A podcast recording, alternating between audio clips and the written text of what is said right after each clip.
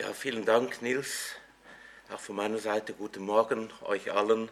Ich freue mich sehr, dass ich heute fortfahren darf, die, den Titusbrief auszulegen und euch mit Gottes Gnade zu verkünden.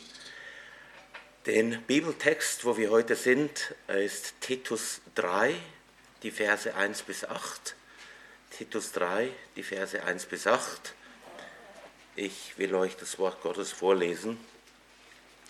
Paulus schreibt hier an Titus in seinem letzten Kapitel, erinnere sie, dass sie sich den Regierenden und Obrigkeiten unterordnen und gehorsam sind, zu jedem guten Werk bereit, dass sie niemand verlästern, nicht streitsüchtig sind, sondern gütig, indem sie allen Menschen gegenüber alle Sanftmut erweisen. Denn auch wir waren einst unverständig, ungehorsam, gingen in die Irre, dienten mannigfachen Lüsten und Vergnügungen, lebten in Bosheit und Neid, verhasst und einander hassend. Als aber die Freundlichkeit und Menschenliebe Gottes, unseres Retters, erschien, da hat er uns nicht um der Werke der Gerechtigkeit willen, die wir getan hätten, sondern aufgrund seiner Barmherzigkeit errettet durch das Bad der Wiedergeburt und durch die Erneuerung des Heiligen Geistes, den er reichlich über uns ausgegossen hat, durch Jesus Christus, unseren Retter, damit wir durch seine Gnade gerechtfertigt, der Hoffnung gemäß, Erben des ewigen Lebens würden.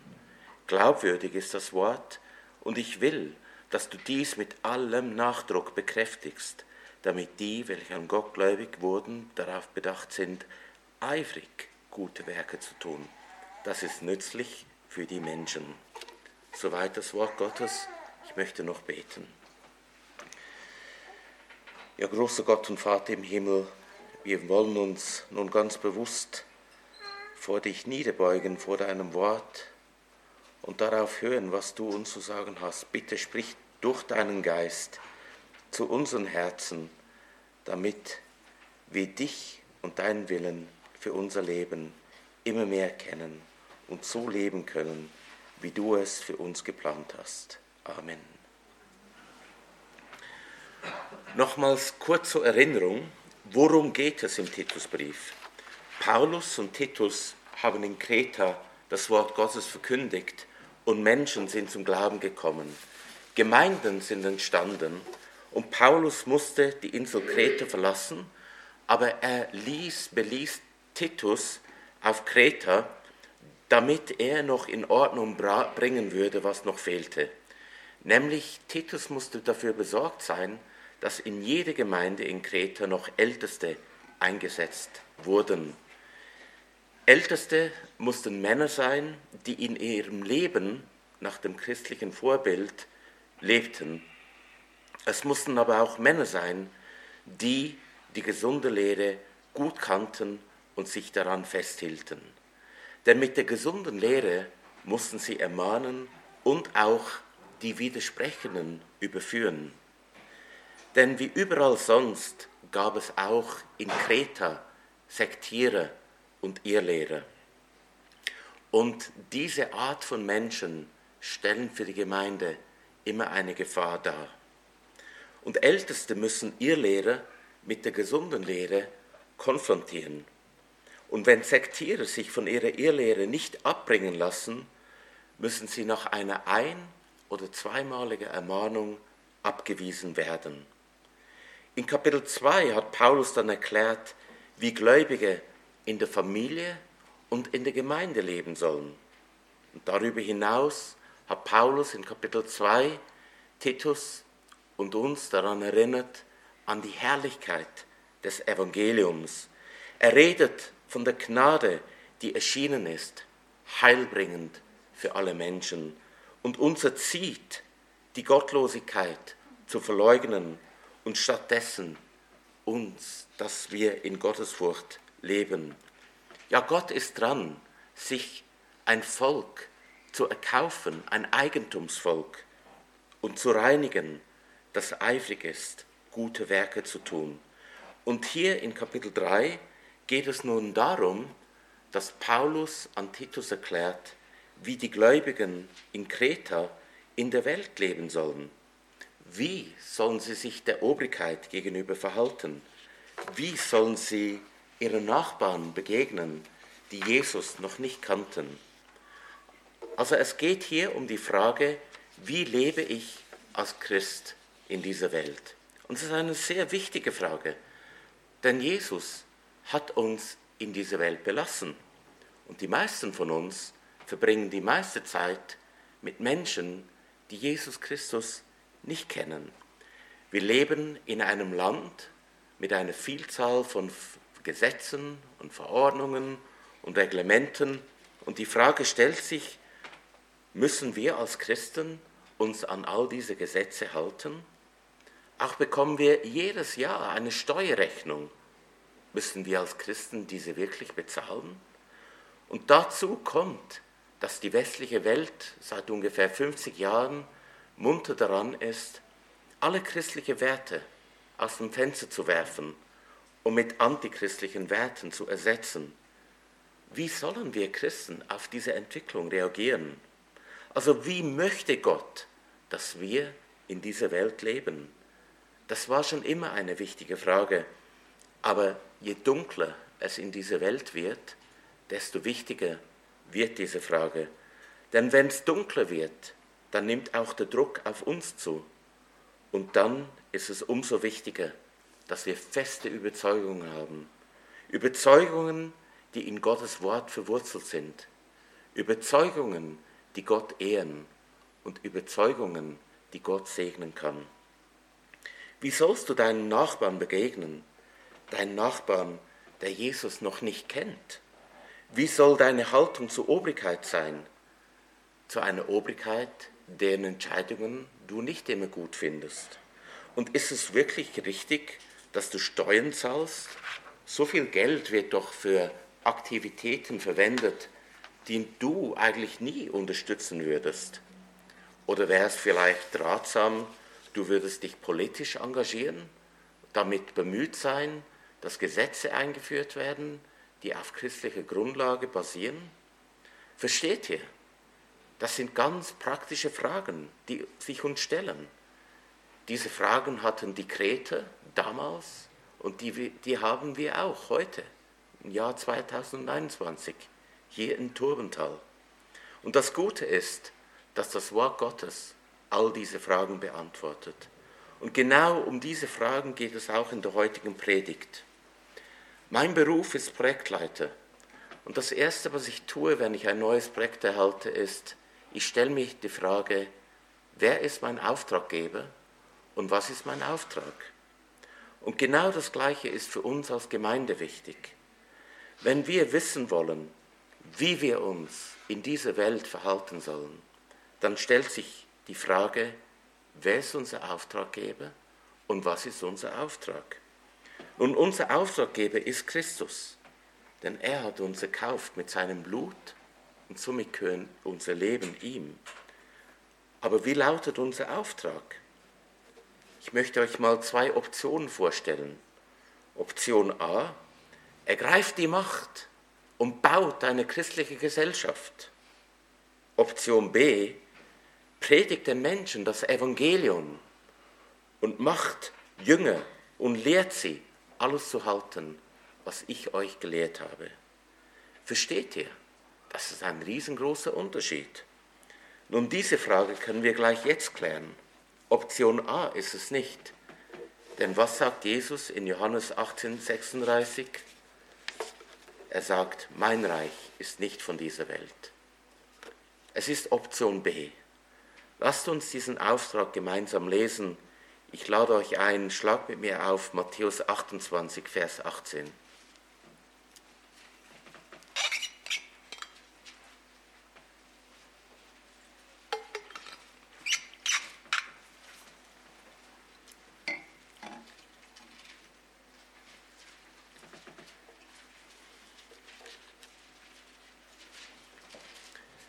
Jesus spricht hier zu seinen Jüngern. Und Jesus trat herzu, redete mit ihnen und sprach, mir ist gegeben alle Macht im Himmel und auf Erden.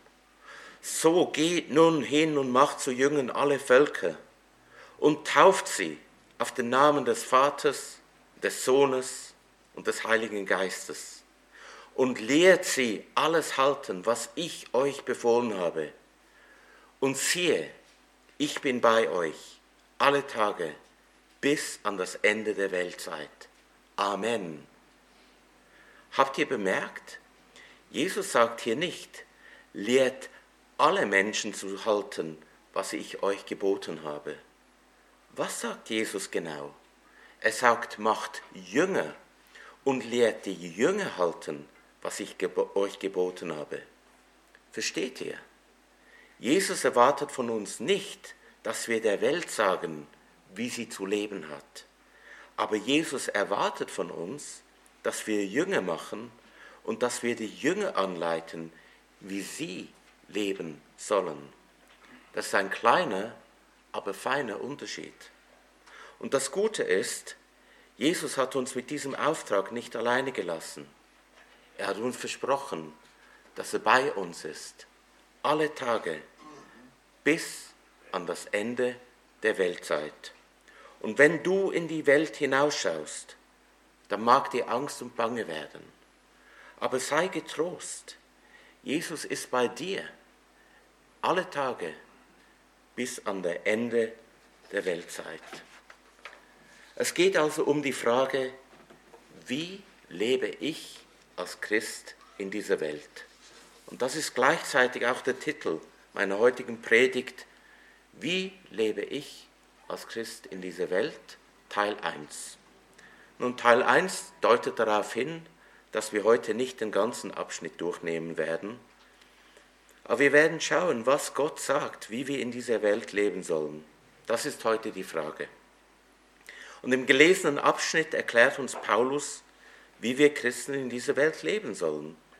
Und er gibt hier vier Erinnerungen, vier Erinnerungen, die uns daran erinnern, eben wie wir in dieser Welt leben sollen.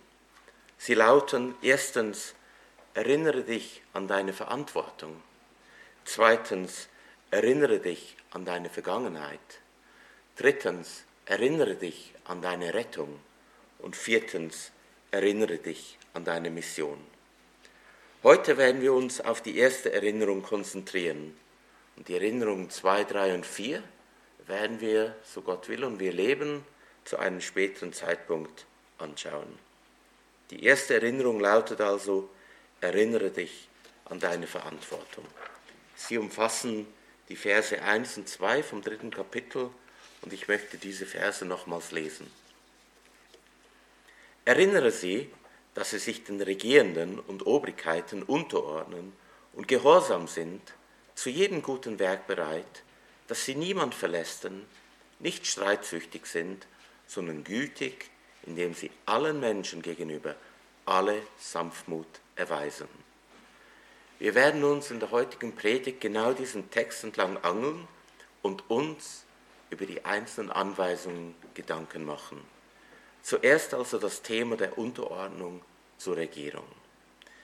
Wie sollen also die Kreter in der Welt leben? Sie sollen sich den Regierenden und Obrigkeiten unterordnen.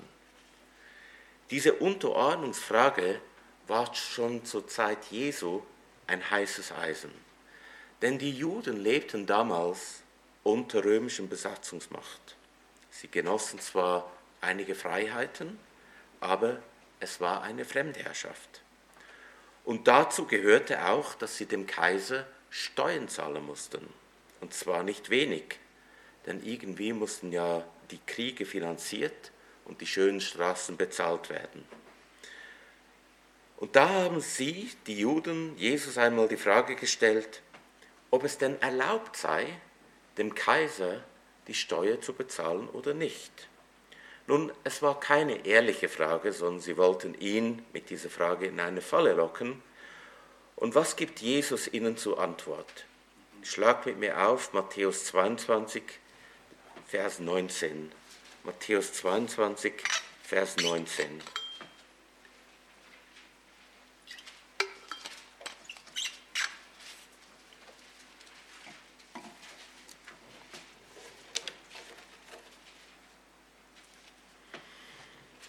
Jesus spricht, zeigt mir die Steuermünze.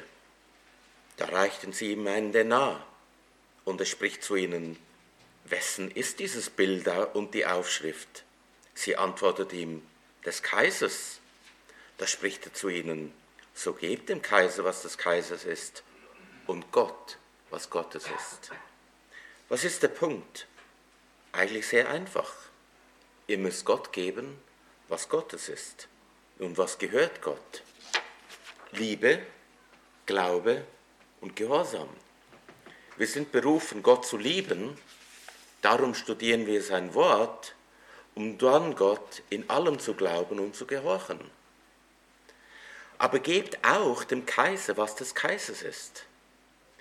Gott hat es gefallen, die Welt durch weltliche Autoritäten regieren zu lassen.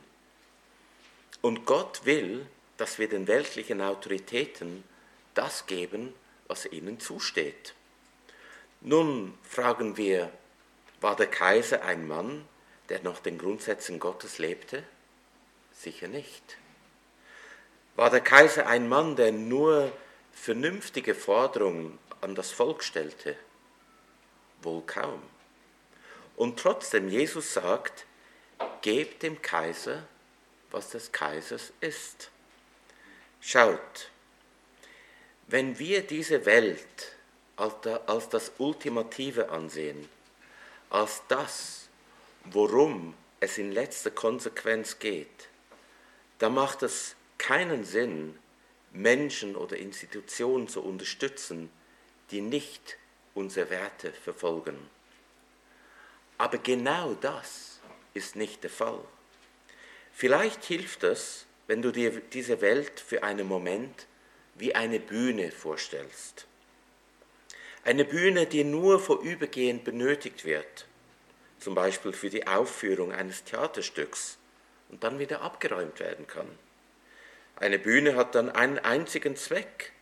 Sie dient dazu, dass ein Theaterstück darauf gespielt werden kann. Sonst nichts. Und wenn das Theaterstück zu Ende ist und die Theatergruppe in die nächste Stadt reist, dann braucht es diese Bühne nicht mehr. Sie kann abgeräumt werden. Und so ähnlich ist es mit unserer Welt. Unsere Welt ist wie eine Bühne. Aber wozu ist diese Bühne wirklich da? Sie ist dazu da, damit Gott im Verlauf der Geschichte sein Volk für sich sammeln kann. Es sind Männer und Frauen, die sich Gott vor Grundlegung der Welt erwählt hat, von denen er will, dass sie mit ihm in der neuen Welt, im neuen Himmel leben werden. Ob das Abel oder Henoch ist, ob Noah oder Abraham, ob Isaac oder Jakob, ob Mose oder Josua, ob David, Daniel oder Elia Gott sammelt sich sein Volk. Das gleiche im Neuen Testament. Ob Petrus, Jakobus oder Johannes, ob Stephanus, Philippus oder Paulus, ob Luther, Calvin oder Zwingli, ob wir hier in Turbental oder andere Geschwister in anderen Gemeinden, Gott sammelt sich sein Volk. Und darum geht es. Darum wenn du diese Welt als das Ultimative ansiehst, als das Wirkliche, als das Bleibende, als das Ziel, dann ist es sehr schwierig, immer dem Kaiser das zu geben, was dem Kaiser gehört. Aber wenn du die Welt mehr als Bühne sehen kannst, eine Bühne, auf der Mächte kommen und Mächte gehen, und du siehst das Wesentliche, was auf dieser Bühne passiert, nämlich dass Gott seine Rettungsaktion vollzieht, dass Gott sein Volk sammelt und reinigt, dann erscheint doch alles in einem ganz anderen Licht. Und da sind wir mittendrin. Wir befinden uns mitten in Gottes Rettungsaktion. Und da stellt sich die Frage, worauf wir uns fokussieren. Fokussieren wir uns auf die Welt, auf alles, was schief läuft? Sozusagen auf die Bühne oder fokussieren wir uns auf Gottes Rettungsaktion und freuen uns, dass wir gewürdigt sind, an dieser Mission teilhaben zu können? Nun, die ausführlichste Stelle im Neuen Testament zum Thema Unterordnung unter die Obrigkeit finden wir im Römerbrief. Schlag bitte mit mir auf Römer 13, Vers 1.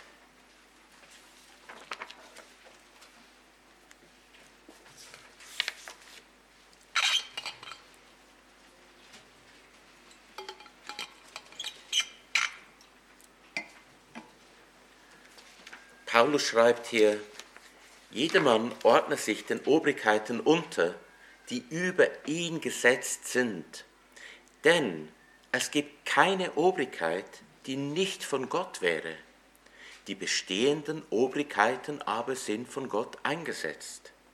Wer sich also gegen die Obrigkeit auflehnt, der widersetzt sich der Ordnung Gottes. Die sich aber widersetzen, ziehen sich selbst die Verurteilung zu. Denn die Herrscher sind nicht wegen guter Werke zu fürchten, sondern wegen böser. Wenn du dich also vor der Obrigkeit nicht fürchten willst, so tue das Gute, dann wirst du Lob von ihr empfangen, denn sie ist Gottes Dienerin zu deinem Besten. Tust du aber Böses, so fürchte dich, denn sie trägt das Schwert nicht umsonst. Gottes Dienerin ist sie eine Rächerin zum Zorngericht an dem, der das Böse tut. Darum ist es notwendig, sich unterzuordnen, nicht allein um des Zorngerichts, sondern auch um des Gewissens willen. Deshalb zahlt ihr auch Steuern, denn sie sind Gottes Diener, die eben dazu beständig tätig sind. So gebt nun jedermann, was ihr schuldig seid. Steuer, dem die Steuer, Zoll, dem der Zoll, Furcht, dem die Furcht, Ehre, dem die Ehre gebührt. Paulus gibt hier sieben Gründe, sich der Obrigkeit unterzuordnen. Erstens, die Obrigkeit ist von Gott eingesetzt. Zweitens, Rebellion gegen die Obrigkeit ist Rebellion gegen Gott. Drittens, Gutes tun resultiert in Lob von der Obrigkeit. Viertens, Rebellion gegen die Obrigkeit resultiert in Verurteilung. Fünftens, die Obrigkeit ist Gottes Dienerin. Sechstens, die Obrigkeit hat die Gewalt zur Strafe, ja sogar zur Todesstrafe. Und siebtens, Unterordnung unter die Obrigkeit ist auch wichtig für dein Gewissen. Und Paulus schreibt hier an die Gemeinde in Rom. Und die Regierung in Rom war keine gute Regierung nach unseren Maßstäben heute. Ich bin überzeugt, niemand von uns wünschte sich, unter der Regierung von Rom zu leben. Die Regierung von Rom war unmoralisch, brutal und unterdrückend. Aber Paulus macht klar, dass dies kein Grund für Rebellion ist, denn Gott hat die Regierung eingesetzt. Schaut, die Regierung ist eines der Mittel, die Gott einsetzt, um den Menschen ein gewisses Maß an Ordnung zu geben. Es ist nicht die Ordnung, die wir uns wünschen. Es ist nicht die Ordnung, nach der wir uns sehnen. Die Ordnung, nach der wir uns sehnen, wird es erst geben, wenn Christus als König auf dieser Erde herrschen wird. Aber eine Regierung, auch eine schlechte Regierung, bietet eine bessere Ordnung als keine Regierung. Eine Gesellschaft ohne Regierung nennt man Anarchie. Und wie es abgeht, wenn Anarchie herrscht, kannst du nachlesen im Buch der Richter, wo jede Tat, was recht war, in seinen Augen und sehr scheußliche Dinge hat man da getan. Es gibt eine Ausnahme, wo, wo wir von der Bibel angewiesen werden, uns der Obrigkeit nicht zu unterordnen. Die Ausnahme kommt immer dann zum Tragen, wenn die weltliche Obrigkeit und das, was Gott von uns persönlich will, im Widerspruch stehen.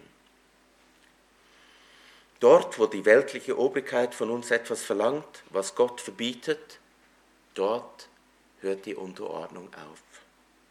Und da haben wir das bekannte Beispiel im Buch Daniel. Die Freunde Daniels werden bedroht. Sie sollen sich vor der Götzenstatue niederbeugen. Und was sagen sie? Schlag mit mir mal auf, Daniel 3,16.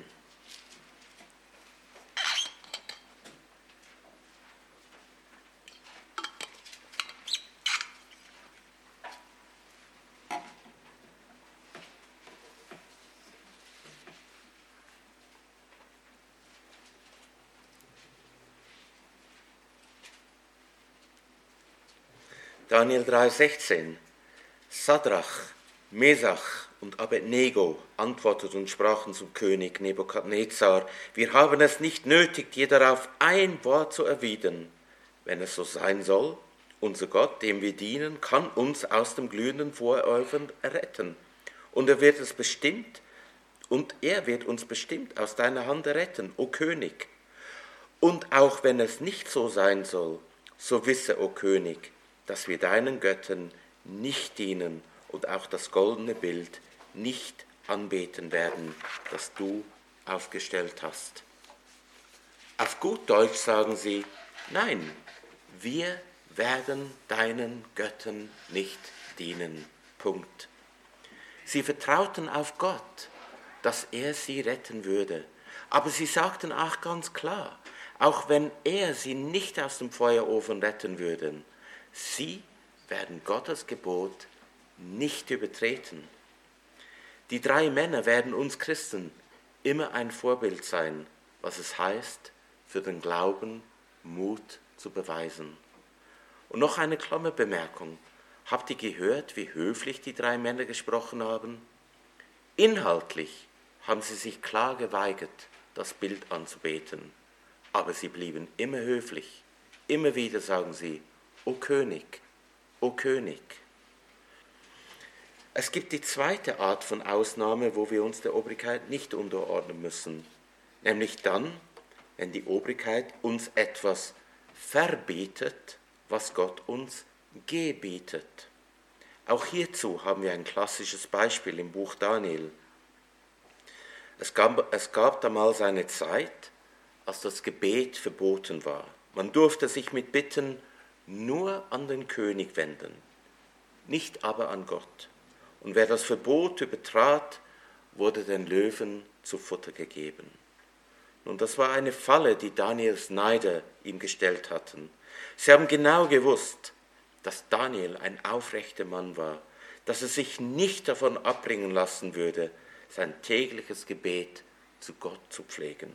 Und so dachten sie, dass sie ihn so bequem loswerden könnten. Und nun, was tut Daniel in dieser Situation? Schlag mal mit mir auf Daniel 6,11.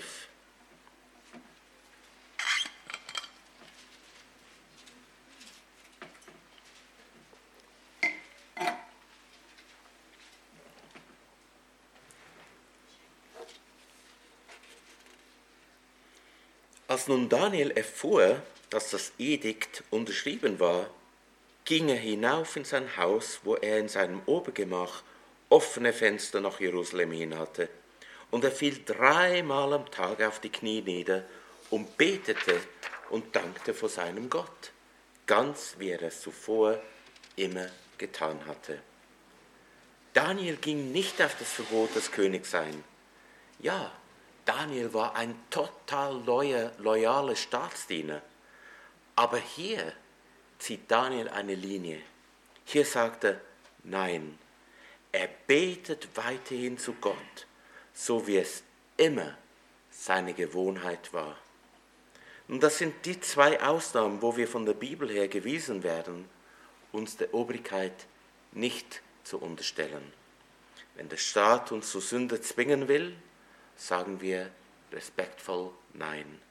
Und wenn der Staat uns daran hindern will, das zu tun, was Gott uns gebeten hat, sagen wir respektvoll Nein. Aber ansonsten gilt, Gott will, dass wir uns der Obrigkeit unterordnen. Und ich bin so froh, dass diese Anweisung in der Bibel steht. Denn ich bin von Natur eher ein Querdenker. Manche würden sagen ein Querkopf. Es fällt mir überhaupt nicht einfach, mich unterzuordnen, wenn ich den Sinn nicht einsehe. Aber nun weiß ich von der Bibel her, was Gottes Wille für mich ist.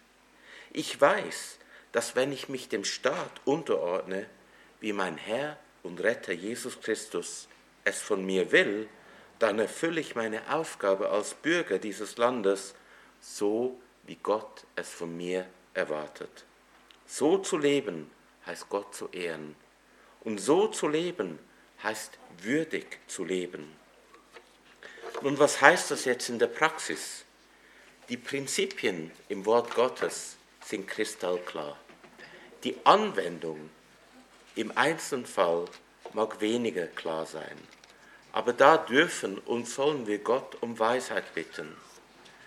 Betet ihr auch weiterhin für die Gemeindeleitung, dass sie Weisheit hat im Vorstehen der Gemeinde hier in Turbental. Weisheit in allen Angelegenheiten, aber auch Weisheit gerade heute in der Angelegenheit dieser Pandemie. Das war also der Punkt Unterordnung unter die Obrigkeit. Wir wenden uns dem nächsten Punkt zu von Paulus, wie wir in dieser Welt leben sollen, nämlich zu jedem guten Werk bereit. Nach der Unterordnung sagt Paulus, dass sie zu jedem guten Werk bereit sein sollen. Im Zusammenhang mit der Unterordnung zur Regierung will Paulus also, dass auch wir zu jedem guten Werk bereit sind. Nun, gute Werke zu tun, ist ja ein bekanntes Thema im Titusbrief und natürlich in der Bibel überhaupt. Gott rettet uns nicht wegen unseren guten Werken, sondern Gott rettet uns, damit wir gute Werke tun. Die wichtigste Belegstelle zu dieser Lehre finden wir im Epheserbrief. Schlag bitte mit mir auf, Epheser 2, Vers 8.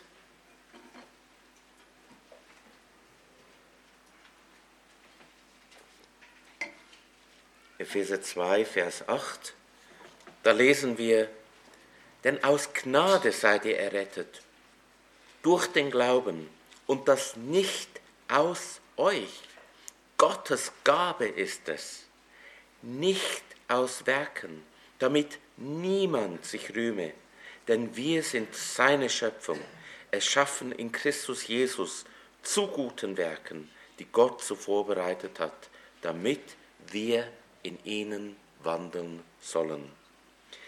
Gottes Rettung ist durch Glauben, durch Glauben allein.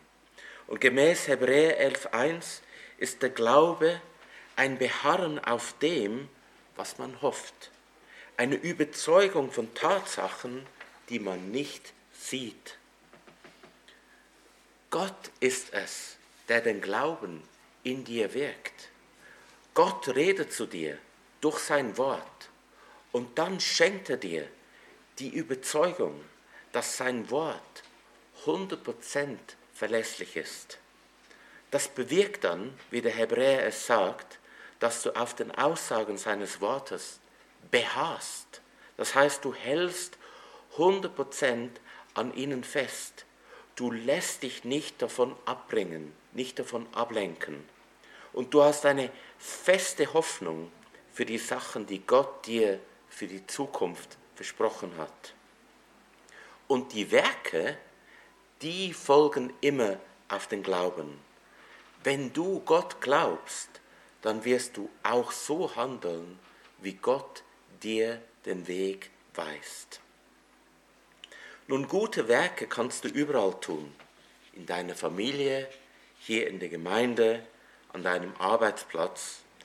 Aber hier im Vers 1 scheinen die guten Werke im Zusammenhang mit deiner Bürgerpflicht zu stehen. Es geht um Werke, die du als guter Bürger tun kannst.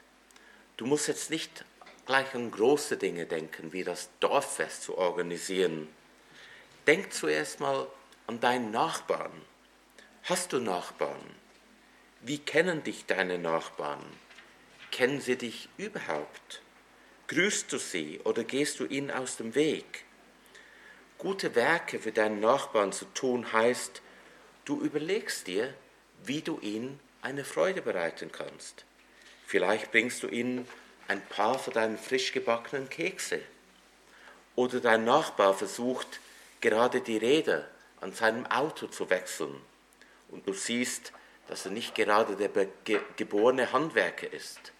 Du hilfst ihm schnell und machst ihm eine große Freude. Es gibt viele Möglichkeiten, gute Werke in der Nachbarschaft zu tun. Aber ganz wichtig, es geht jetzt nicht darum, dass du widerwillig irgendwelche Pflichten tust, um deine Pflicht zu erfüllen. Paulus redet hier von einer freudigen Bereitschaft, deinen Mitmenschen Gutes zu tun. Schaut, schlussendlich ist es immer das Gleiche. Je mehr du dir gewahr bist, wie sehr Gott dich liebt, und das siehst du, wenn du an das Kreuz schaust, desto mehr wirst, wirst du Gott lieben. Und je mehr du Gott liebst, desto mehr willst du deinen Nächsten lieben und ihm Gutes tun wollen. Also gilt es, als guter Bürger bereit zu sein, die guten Werke zu tun. Wir kommen zum nächsten Punkt. Niemand verlästern. Paulus belehrt uns im Vers 2, dass wir niemand verlästern sollen. Verlästern bedeutet, jemand in böser, bösartiger und grober Weise zu verleumden. Es bedeutet, jemandes Ehre mit Absicht zu beschmutzen oder gar zu zerstören. Wir kennen ja auch den Sprachbegriff Rufmord. Das ist, wenn der gute Ruf von jemand ermordet wird, kaputt gemacht wird. Und Gläubige sollen nicht dafür bekannt sein, dass sie andere Menschen verbal angreifen, dass sie andere Menschen schlecht machen wollen. Schaut, wie alles im Leben entscheiden sich die Dinge im Herzen. Wenn du deinen Nächsten hast, dann wird es nicht lange gehen, bis du schlecht über ihn redest. Aber wenn du dir für deinen Nächsten nur das Gute wünschst, dann wirst du nicht schlecht über ihn reden. Aber bevor Missverständnisse aufkommen, möchte ich ein paar Dinge sagen, was das nicht bedeutet. Es bedeutet nicht, dass du zum Beispiel nicht deine Geschwister vor Irrlehre wahren dürftest. Das sollst du tun. Es heißt auch nicht, dass du immer gut heißt, was der Nächste tut. Überhaupt nicht. Sünde ist Sünde und Gott allein definiert, was Sünde ist. Aber entscheidend ist, sagst du etwas Negatives über jemand, weil du ihn schlecht machen willst oder sagst du etwas Negatives über jemand, weil du zum Beispiel andere Menschen schützen willst? Und da unser Herz trügerisch ist, wissen wir oft selbst nicht genau, was unser wahres Motiv ist, warum wir jetzt etwas Negatives über unseren Nächsten sagen wollen. Und da helfen ein paar Dinge, die du dich beim nächsten Mal, wenn du das Bedürfnis hast, was Negatives zu sagen, dich fragen kannst. Würdest du das gleiche Jesus im Gebet sagen? Sagst du es, weil du dich persönlich rächen willst oder weil du dich rechtfertigen willst oder weil es dir einfach ein gutes Gefühl gibt? Wird Gott dadurch geehrt, was du jetzt sagen willst? Das können hilfreiche Fragen sein, um dich in Zukunft vor Lästerungen zu bewahren also niemand lästern. Kommen wir zum nächsten Punkt. Nicht streitsüchtig sein.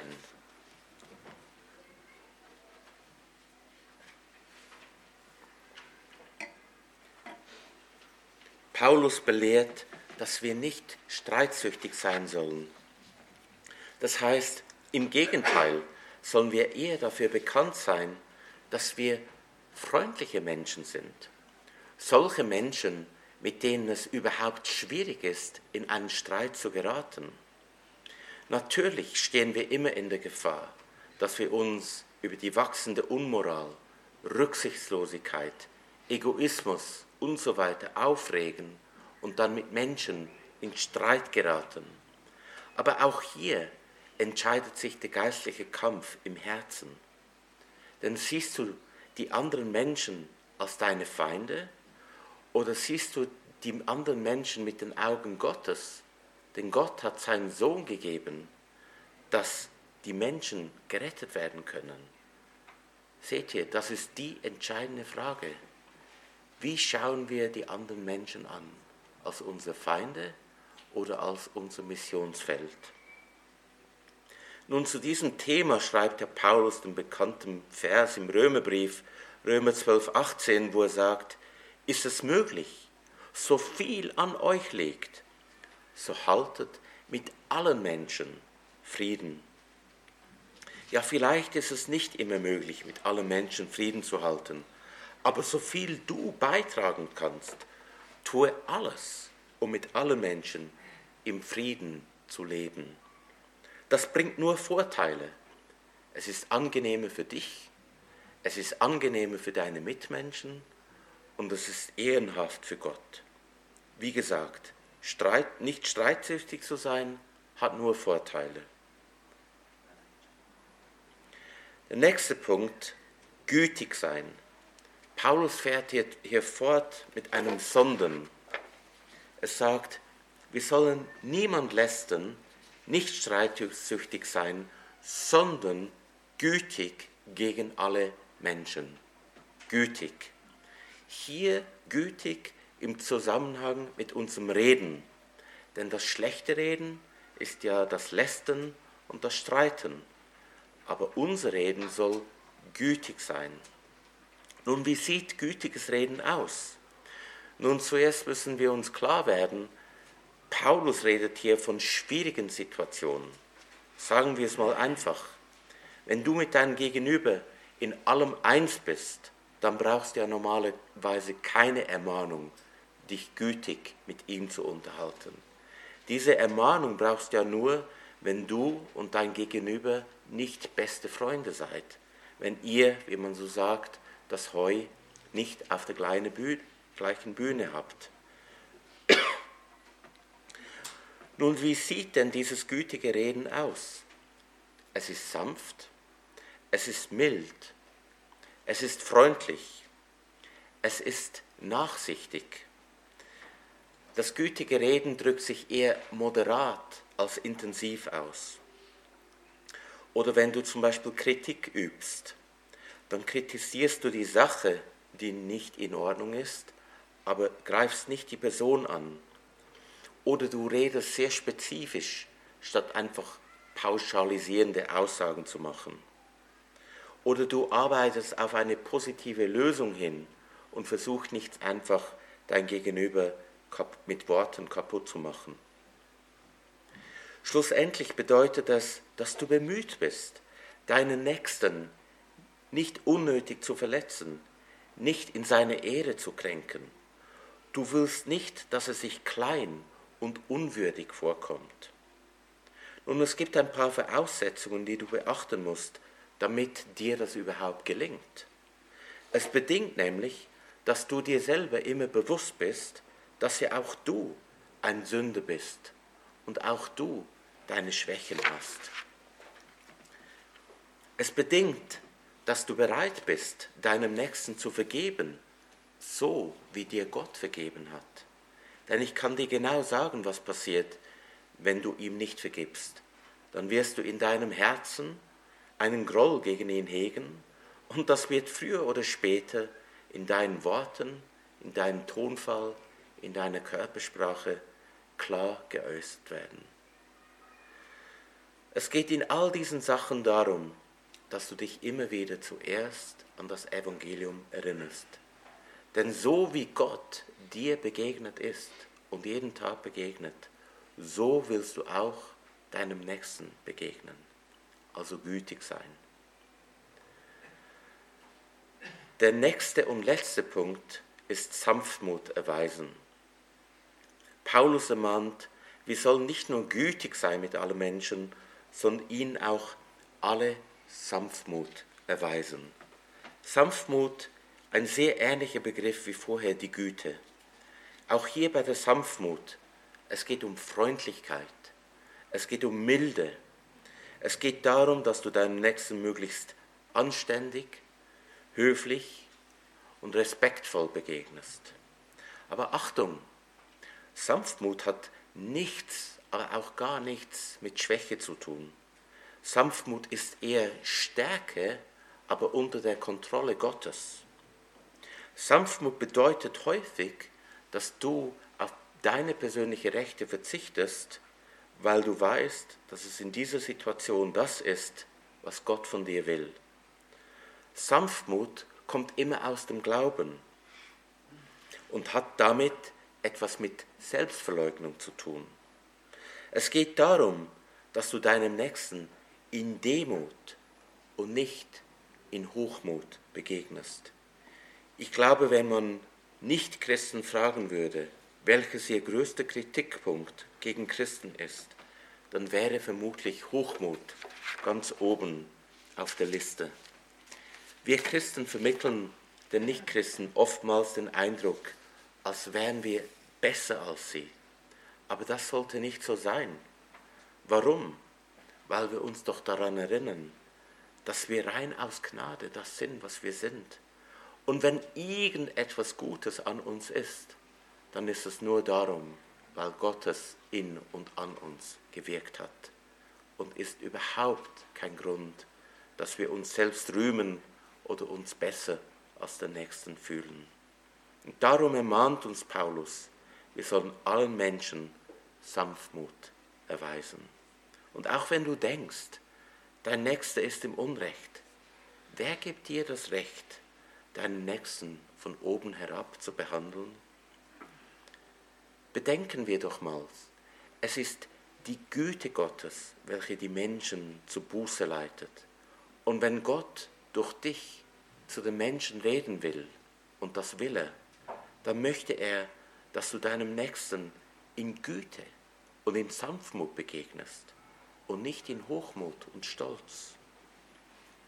Nun, Christus ist ja unser größtes Vorbild, wenn es um die Sanftmut geht. Und seien wir ehrlich, wir kommen nicht sanftmütig auf die Welt. Aber Jesus, unser Herr, ist sanftmütig. Und wenn du sanftmütig werden willst, dann pflege viel Gemeinschaft mit Jesus. Das heißt, nimm dir Zeit, sein Wort immer wieder zu lesen, über Jesus nachzudenken und mit ihm zu reden. Und bitte Gott, dass er dich verändert, dass er dich sanftmütig macht. Und Sanftmut ist gemäß Galater 5,22 eine Frucht des Geistes. Das heißt, der Heilige Geist ist heute schon dran, dich sanftmütig zu machen. Wir kommen zum Schluss. Wir haben uns heute die Frage gestellt, wie sollen wir als Christen in dieser Welt leben? Und was haben wir aus der Bibel gelernt? Fünf Punkte. Erstens, wir sollen uns den Obrigkeiten unterstellen, auch wenn wir manchmal anders entscheiden würden. Zweitens, wir sollen zu jedem guten Werk bereit sein, zum Beispiel unserem Nachbarn helfen, seine Rede zu wechseln. Drittens, wir sollen niemand verlästern. Es ist nicht unsere Aufgabe, andere Menschen schlecht zu machen. Viertens, wir sollen nicht streitsüchtig sein. Im Gegenteil, so viel an uns liegt, sollen wir versuchen, mit allen Menschen im Frieden zu leben. Und fünftens, wir sollen mit den Menschen einen gütigen und sanftmütigen Umgang pflegen, auch und gerade mit denen, die nicht immer unserer Meinung sind. Wenn wir diese fünf Punkte beachten, dann werden wir Gott mit unserem Leben ehren. Wir werden für die Welt ein Zeugnis für Gott sein. Und last but not least, es wird auch uns selbst die Freude geben, die Gott uns in unser Herz geben will. Nächstes Mal fahren wir weiter im Text und werden die Gründe sehen, die Paulus anführt, weshalb wir uns so verhalten sollen. Ich möchte noch beten.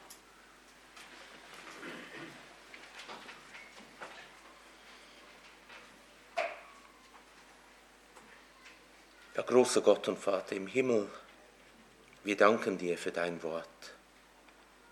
Ja, was würden wir ohne dein Wort tun?